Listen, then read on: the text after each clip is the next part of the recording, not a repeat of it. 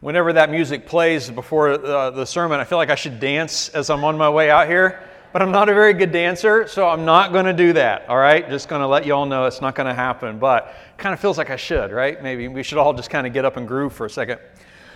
Yeah, maybe, maybe so. Um, but I like people to show up to church, not leave before I start preaching. So. We are in the middle of the book of Romans this summer, and we left off last week in the middle of chapter 8. And we're going to pick up this morning right where we left off. We were relishing in the beautiful truth that we are children of God by adoption because of the great love of God our Father. Now, I want to imagine, for a second, let's do this together, we've been adopted by the king. We were poor, pitiful orphans, right? Spiritually speaking, that's true of all of us. And yet, out of the love and the grace of the king of the universe, we've now been adopted by that king and made his sons and daughters. Now, if that were me uh, in, a, in a real life situation, I'd be thinking, oh, this is great. My dad is now the king. Life is going to be cushy and great. Everything's going to go just fine. He's going to protect me from all the bad stuff that happens in the world because my dad is the king. Now, with that thought in mind, let's continue where we left off last week. Here we are in verse 17 of Romans chapter 8. And since we are his children, we are his heirs. In fact, together with Christ, we are heirs of God's glory. Oh, so far, so good, right? This sounds awesome. This is exactly what I was expecting. I'm heirs. He's rich. He's powerful. Glory, that sounds really great. But it says, if we are to share in his glory, we must also share in his sufferings. Er, what? Where did that come from? What's he talking about here?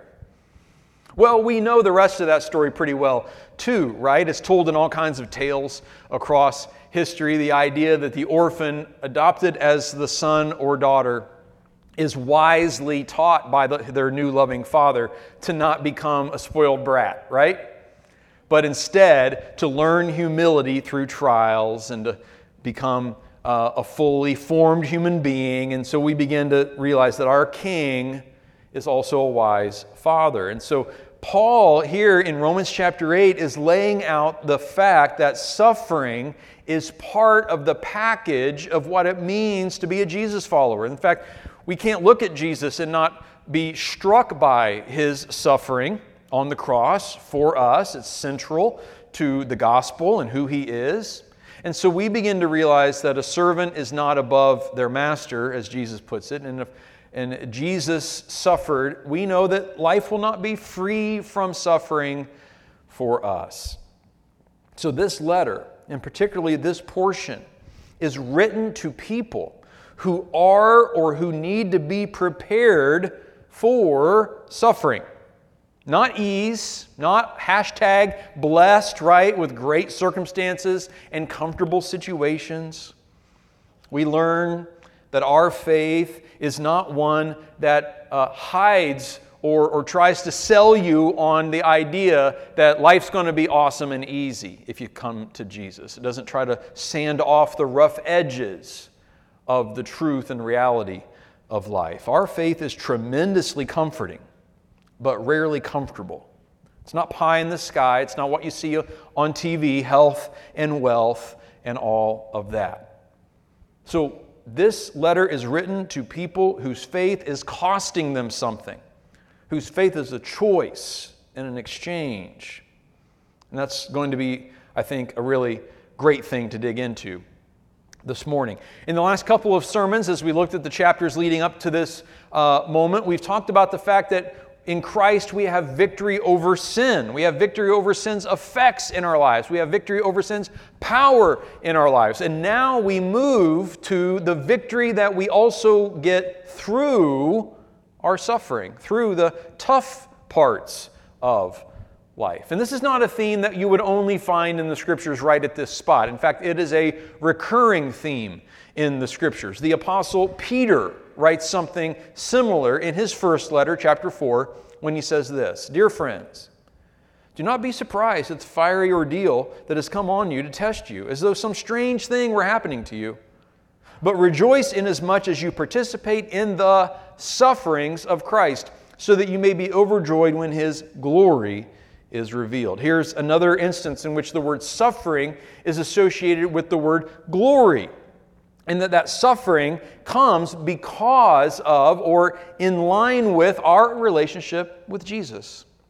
And so, as we say yes to Jesus, we are not shielded from suffering, but instead we are empowered to move through that suffering. And in fact, we begin to discover there are glorious treasures to be found, even within that suffering. So, Christians are weird people, aren't we? Turn to your neighbor and say, I always knew you were a little weird. We are a little weird, right? Because, in a, in a sense, we glory in suffering. Now, not in a masochistic way, like bring it on, I want some more, right? But in a realistic way. Because we, we understand suffering is inevitable. We don't, as Peter says, we are not surprised as if some strange thing were happening to us. Like, the, like Westley says in The Princess Bride, life is pain, princess, right? You could turn to your neighbor and say that too if you want, maybe. And when we think that life is, other, is anything other than that, or that it shouldn't include that, then we're really engaging in futile, frustrating thinking. Verse 18, Paul says, I consider that our present sufferings are not worth comparing with the glory that will be revealed in us. And this dude suffered.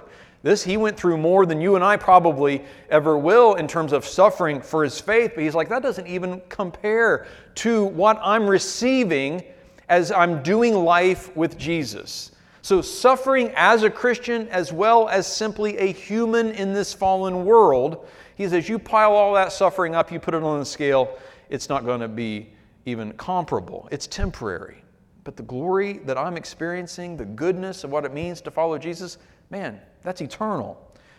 Um, that uh, glory that we're talking about, he, in Colossians, he puts it like this He calls it a mystery Christ in you, the hope of glory. Christ in you, the hope of glory. That tells me as I think about this, when we wear thin, anyone ever feel like you're just wearing thin in life? Wearing thin and what's going on in your life or in the world or both or what it's doing to you or how you're feeling. When you wear thin, when I wear thin, it can be an opportunity for Jesus to show through. That when Rob is wearing thin, then that can go one of two ways, right? I can get really negative, or I could get angry, or I could get bitter, or it could be an opportunity for Rob to wear thin so Jesus can show through. And that's true for all of us. So I encourage you to think about that and let Him show through your thin places. Elsewhere, Paul put it like this. This is in his second letter to the Corinthians. I refer to this passage nearly every time I conduct a funeral because I believe it so beautifully captures what we as Christians, how we can see life and, and in moments like that. It, it says that we do not lose heart. Though outwardly we are wasting away, yet inwardly we are being renewed day by day.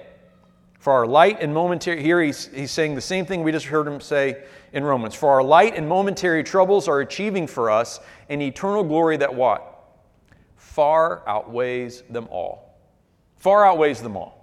There's that scale again. Put all the put all the nasty stuff, the tough stuff, the suffering, the trials, the troubles, you put all that on the scale, and then you put the glory and the goodness of what it means to follow Jesus on the other side of the scale, and it's always an easy contest. No matter how much suffering there is, there's more good that can come from it. And so we're going to take we're going to move through the rest of this chapter today and let Paul paint a picture for us three things about how this suffering can yield glory and the, the treasures that we can mine from it. So let's get started. First thing eager hope. Eager hope. Verse 19 For all creation is waiting eagerly for that future day when God will reveal who his children really are. Against its will, all creation was subjected to God's curse. But with eager hope, the creation looks forward to the day when it will join God's, join God's children in glorious freedom from death and decay. Now, man, Paul is really painting a kind of a imaginative, cosmic picture here of what happened to creation, by meaning the earth, the universe, all that we see and experience, when sin entered the world. You kind of got we got to use our divine imagination here and go along with Paul. He is personifying nature. He's personifying creation. And he's letting us know that look, before sin entered the world, before Adam and Eve, before the first humans decided, you know what, God, mm, I'm going to go my own way. You gave us this direction. I'm going to go my own direction. That's sin. Before that happened, we can probably not fully comprehend the beauty of this world. It's like a wet blanket was just put on top of creation in Paul's vision here of how it all works. There, there are melodies that we've yet to hear, colors we've yet to see majesties and beauties as, as beautiful as our creation can be. It's diminished. It's not all that it could be. That's why we have this promise one day, later at the, at the end of the Bible, of a new heaven and a new earth.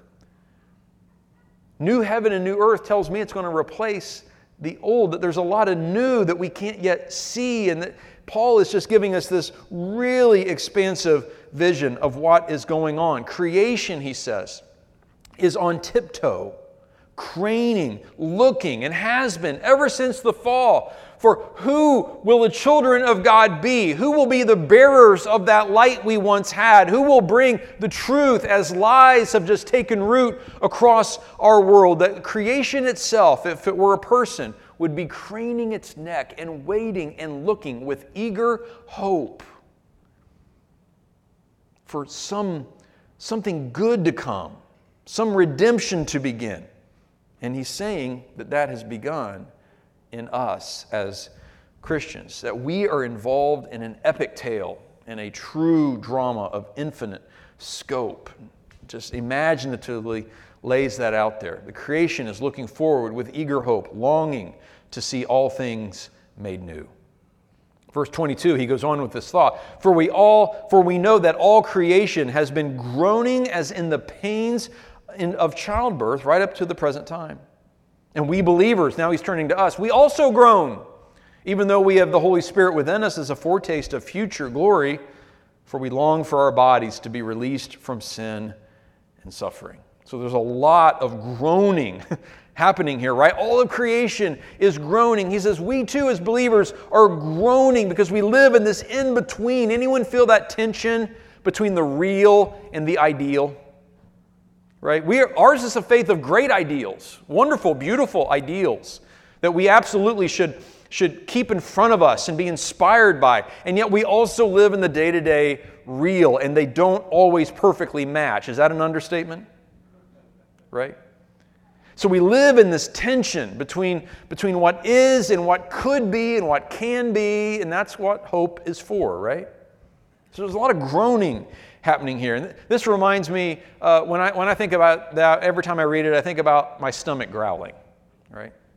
I may not groan, but my stomach growls. And in fact, my stomach can growl pretty loud. Tamara can hear it from across the room sometimes. So like, oh, I can tell you're hungry, right? That involuntarily, uh, you know, hunger is there and is expressing itself. And so when, when I read about creation groaning, when I read about believers groaning, it begs the question for us for what are we groaning? For what are we hungry? I got to tell you, and I bet you're a lot like me, I'm hungry to live like Jesus, to learn more and more about what that means.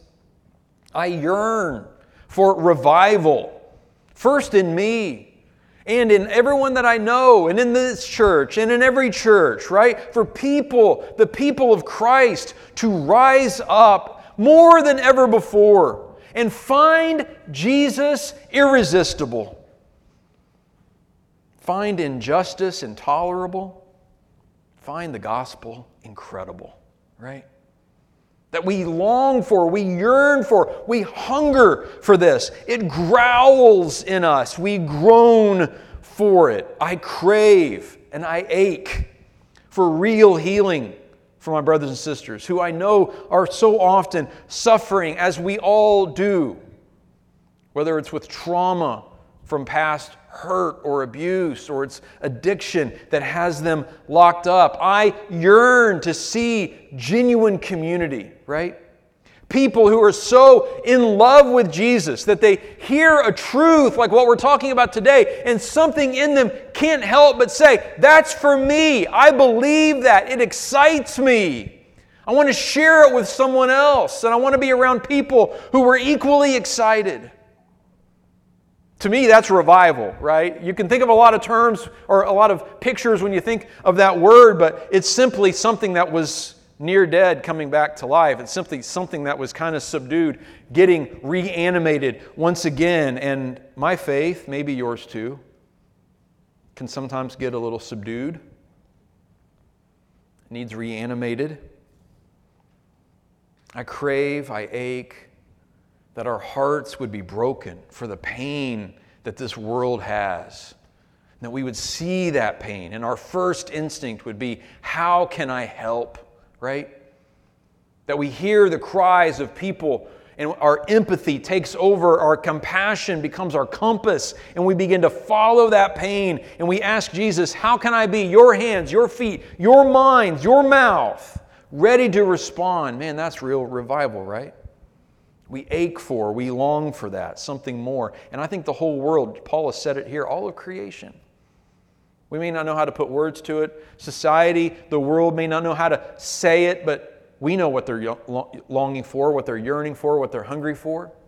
Jesus, amen? Jesus is the answer. Life in Him is what all humans need to thrive. We need hope, right? The world can feel just a little hopeless sometimes, right? Maybe a lot so. I was reading this week in preparation for a sermon series this uh, fall. Murders dominate our headlines, and rightly so. Murders are a tragic thing. But most of us don't realize, and I didn't, that there are two and a half times more suicides in the U.S. than homicides. Two and a half times more. And over the past two decades, suicide rates have risen about 35%. And that's not counting people who die by overdose, because that's more difficult to definitively categorize as a suicide. 35% in the last 20 years. We're doing a series in September about how mental health and spiritual health very much are integrated and go together. And as I'm reading that, I, I couldn't help but bring that to bear on what we're talking about here because the world is groaning in eager hope, looking for an answer. And we know, we know we have it in Jesus.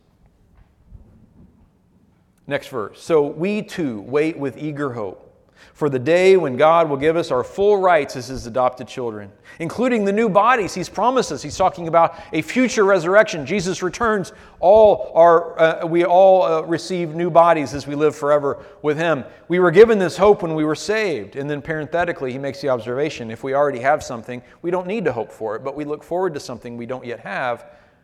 Uh, we must wait patiently and confidently. In this hope, we are saved, he says. That when, when we say yes to Jesus, it's not just on our baptism day, but it's every day that we are with him and we are living in and looking forward with hope. That we as Christians are people who, yeah, we feel it, maybe even more than others, because we're so, we're so um, uh, aware of just how beautiful the ideal is, what it is to live with Jesus, and how good things can go, and how, how good His love is, and how much wisdom that He can give us. And we want that for more for ourselves, and we want it for everyone, and we want to see the world begin to see that. So maybe we feel even more acutely than most just how in between we really are. But in that in betweenness, and in, in, that, in that here but not quite there, we must maintain hope right? And fight against despair. In, ho- in this hope, we were saved because we realize this isn't all there is. And that takes us to our second point eager hope and powerful help. Verse 26 And the Holy Spirit helps us in our weakness. See, in all this suffering, we become acutely aware as, as well of our weaknesses, right? Just how fragile we are as human beings. For example, we don't know what God wants us to pray for, but the Holy Spirit prays for us with groanings that cannot be expressed in words. And the Father who knows all hearts knows what the Spirit is saying, for the Spirit pleads for us believers in harmony with God's own will. What's he talking about? He's saying that as, when we say yes to Jesus, we've been given the promise that the Holy Spirit lives in us. And so when we come to God, when we want to communicate with God, God is already living in us. So there need not be any static in this signal. We get to talk to Him and commune with Him by the Spirit. And the effectiveness of our prayers is not dependent on the eloquence of our praying. Isn't that good news? It's really good news, right? In fact, we don't even have to have words. Sometimes there's just groanings that cannot be expressed in words. And it's also good news that the Holy Spirit helps us in our weaknesses because one of our weaknesses is that we don't know all our weaknesses, right? But I can tell you the Holy Spirit knows every one of my weaknesses, not in a condemning way, but in a caring way. He's got a full diagnosis of all the ways I need strengthened. He knows all the ways that I can get tripped up or get things wrapped around my axle. He knows what I need, and so the Holy Spirit helps me in my weaknesses. And then I can just groan sometimes. I don't have to know exactly what to pray. The Spirit in me, the Spirit in you can commune with God. I can't tell you how many times my prayers are just Jesus, Jesus, Jesus. Jesus, Jesus, Jesus. And He knows exactly what I mean. And I don't know what else to say many, many, many times. But that's all I need to say. His Spirit in me, communing with Him, knowing I just need you. I just need you. Verse 28 And we know that God causes everything to work together for the good of those who love God and are called according to His purpose for them. This is a powerful truth. God does not cause all bad or tragic or, of course, sinful circumstances, but He does cause good to come out of them. Can I get an amen? That's right. Now, there's a verb here I want to highlight. It's these two words that we see here in English work together. In the original language in Greek, it's a word sunergeo. Sunergeo. And when you transliterate it, you quickly see where our word synergy comes from. And that's what's happening here. That's what's being described. That I take, oh, I don't bring much to the table here in this equation, right? Just all my weaknesses. But I bring myself, wounded and fragile and confused as uh, we can be on any given day, but I bring myself to God and I participate, I engage in, I surrender to His power, His goodness, His influence in my life, His love and compassion, and there's a synergy that happens. And He is somehow able to take all that stuff, all that, all the nasty, all the difficult, all the abuse, or all the wounds, or all the pain, or all the poor decisions, or all the sin, He's able to take that and work it. If I'll let Him synergistically right into something amazing and good, turning good consequences out of adverse circumstances. So think about that word, synergy, because that's exactly what gets to happen when we give our lives to God. That's what I really have come to believe the world is hoping for and searching for and working hard to manufacture in every way it possibly can and always coming up disappointingly short. See, our losses make us lean on Him, which is always good. Our failures push us to learn from Him, also always good. So that whatever has happened to me, or whatever I've endured, or you have, He can work it for our good. I can testify personally to this truth. Some of you know after 20 years of marriage, I experienced the pain of betrayal and marital unfaithfulness. And it flattened me paper thin. I don't talk about it much because I don't want to, it can sound too much like I'm speaking ill of others, and I really have no desire to do that. But it happened. And God worked it for my good.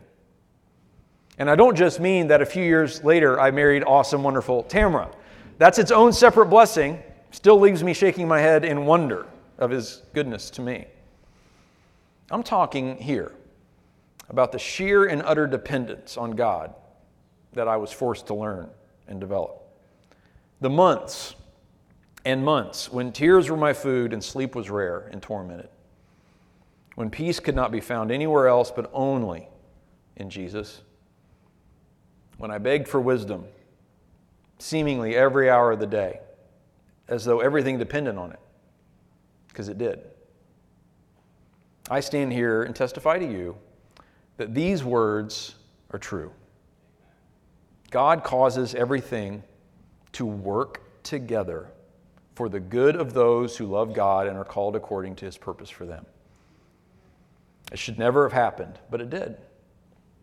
And somehow, Jesus and me together, I'm better for it.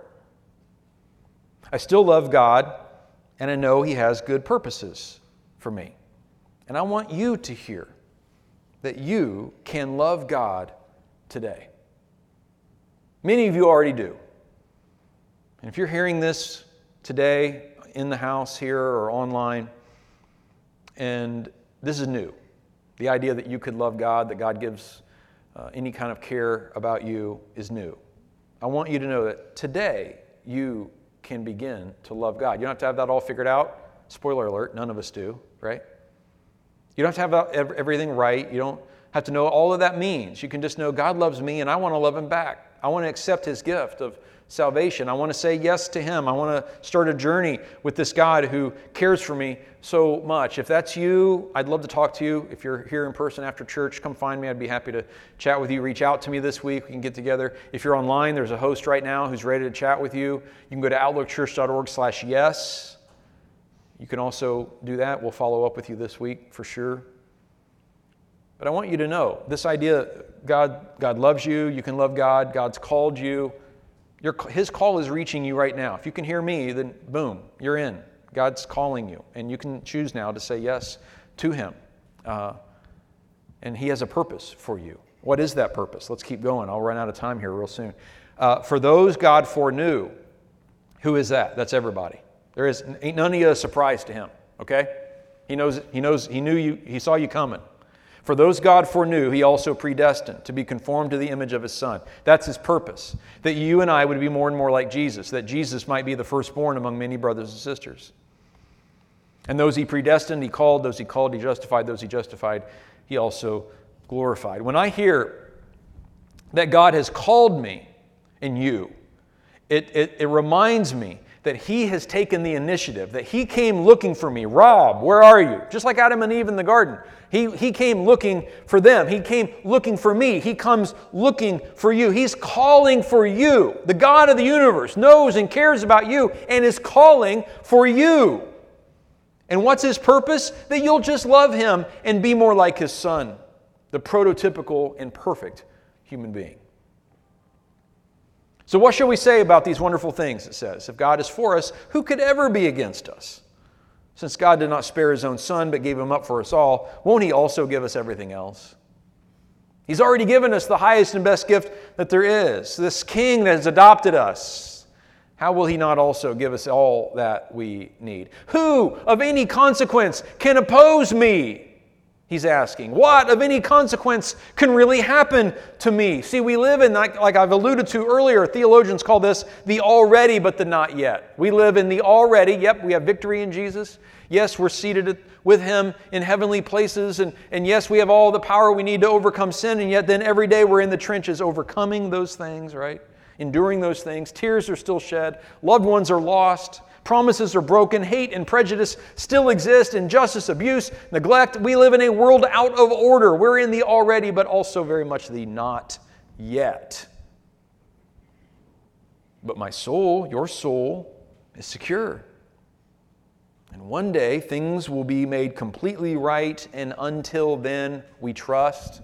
Until then, we work until then, we serve and share and pray, Your kingdom come, Your will be done on earth as it is in heaven. Amen.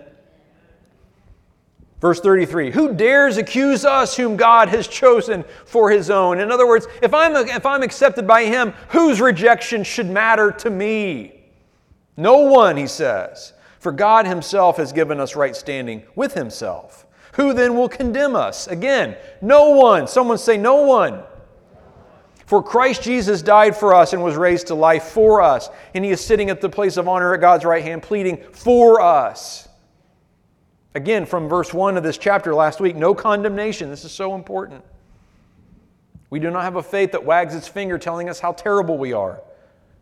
We have a faith that, that opens its arms to tell us how loved we are, despite how terrible we can sometimes be, right? When I read this, I can't help but think of Isaiah, the Old Testament prophet, in chapter 50. You, you, he, he's saying something very similar to what Paul says here. In both Isaiah and Paul, you can almost feel them pounding their chest as they, they, they crescendo in this moment. He who vindicates me is near, Isaiah wrote. Who can bring charges against me? Let us face each other. Who is my accuser? He asks. Let him confront me. It is the sovereign Lord who helps me. Who will condemn me? He who vindicates me is near. In fact, standing right next to me, Isaiah says. And that takes us to our third point inseparable love. Inseparable love. Here we do reach the crescendo of what is easily one of the most stirring passages of Holy Scripture. Before first service, I was chatting with our worship leader, Jason, the, uh, this morning, and he says, Man, you're preaching on Romans 8 again today. That's awesome. You got to work hard to mess that chapter up. right? And it is. It's one of the most stirring passages of all of Holy Scripture. And it, right at this moment, we are addressing here the core truth from which every other truth flows God's love for us. Verse 35. Can anything ever separate us from Christ's love? Does it mean he no longer loves us if we have trouble or calamity or are persecuted or hungry or destitute or in danger or threatened with death? Again, bad times, he's equipping us to understand life on earth, right, which will include suffering. Bad times do not indicate a lack of blessing or watchfulness or care from God. He's not forgotten you, and He will not neglect you. Verse 36, as the scriptures say, for your sake, quoting Psalm 44, we, will, we are killed every day. We are being slaughtered like sheep. Certainly, Paul experienced this deep persecution and, and abuse for his faith. No, he says, despite all these things, overwhelming victory is ours through Christ who loved us. So, in this light, as we reach this point, the absurdity of worry or fret or fear or discouragement seems really apparent. Most days it does not seem so apparent, right? Worry or discouragement easily enter into my life and in yours. But that's why Scripture is so important. In the light of these words, we begin to see those things as the waste of time that they are. Verse 38 And I'm convinced that nothing can ever separate us from God's love neither death nor life, neither angels nor demons. Neither our fears for today or our worries about tomorrow, not even the powers of hell, can separate us from God's love. No power in the sky above or in the earth below. Indeed, nothing in all creation will be ever able to separate us from the love of God that is revealed in Christ Jesus our Lord. Man, what else do we need to hear, right? If nothing can separate me from Christ's love, Christ's love is the most important thing to me. It tells me who I am, it tells me who I can be. Nothing else should be able to touch that. And that's why these truths are so powerfully, are, are such powerful reminders for us. It's kind of like, well, when you put it like that, well, friends, that's exactly the way God puts it for you and for me. Nothing and no one stops God from loving us. Amen? We are His children by adoption because of his inseparable love for us. He doesn't always spare us from troubles. Instead, he makes us strong with powerful help. All of that gives us an eager hope, a hope the world is longing for, a hope that we have because of Jesus Christ. Amen? Let's pray about that. God, we thank you for the we thank you for this passage of Scripture. We thank you that it exists, that you inspired Paul to write it, and that we get to look at it and hear it and absorb it and meditate on it all these centuries later. It's as relevant, relevant now as the day it was written because we need it. We need to hear it. We need your eager hope. We need your powerful help. We thank you for your inseparable love for us. And so, Lord, I pray for, for each of us who are listening today that we would take a step toward you. No matter how many steps we've taken away from you, we're only one step from returning to you or turning to you for the first time. And I pray that your Holy Spirit would do that incredible work in each of our hearts and lives. In Jesus' name, amen.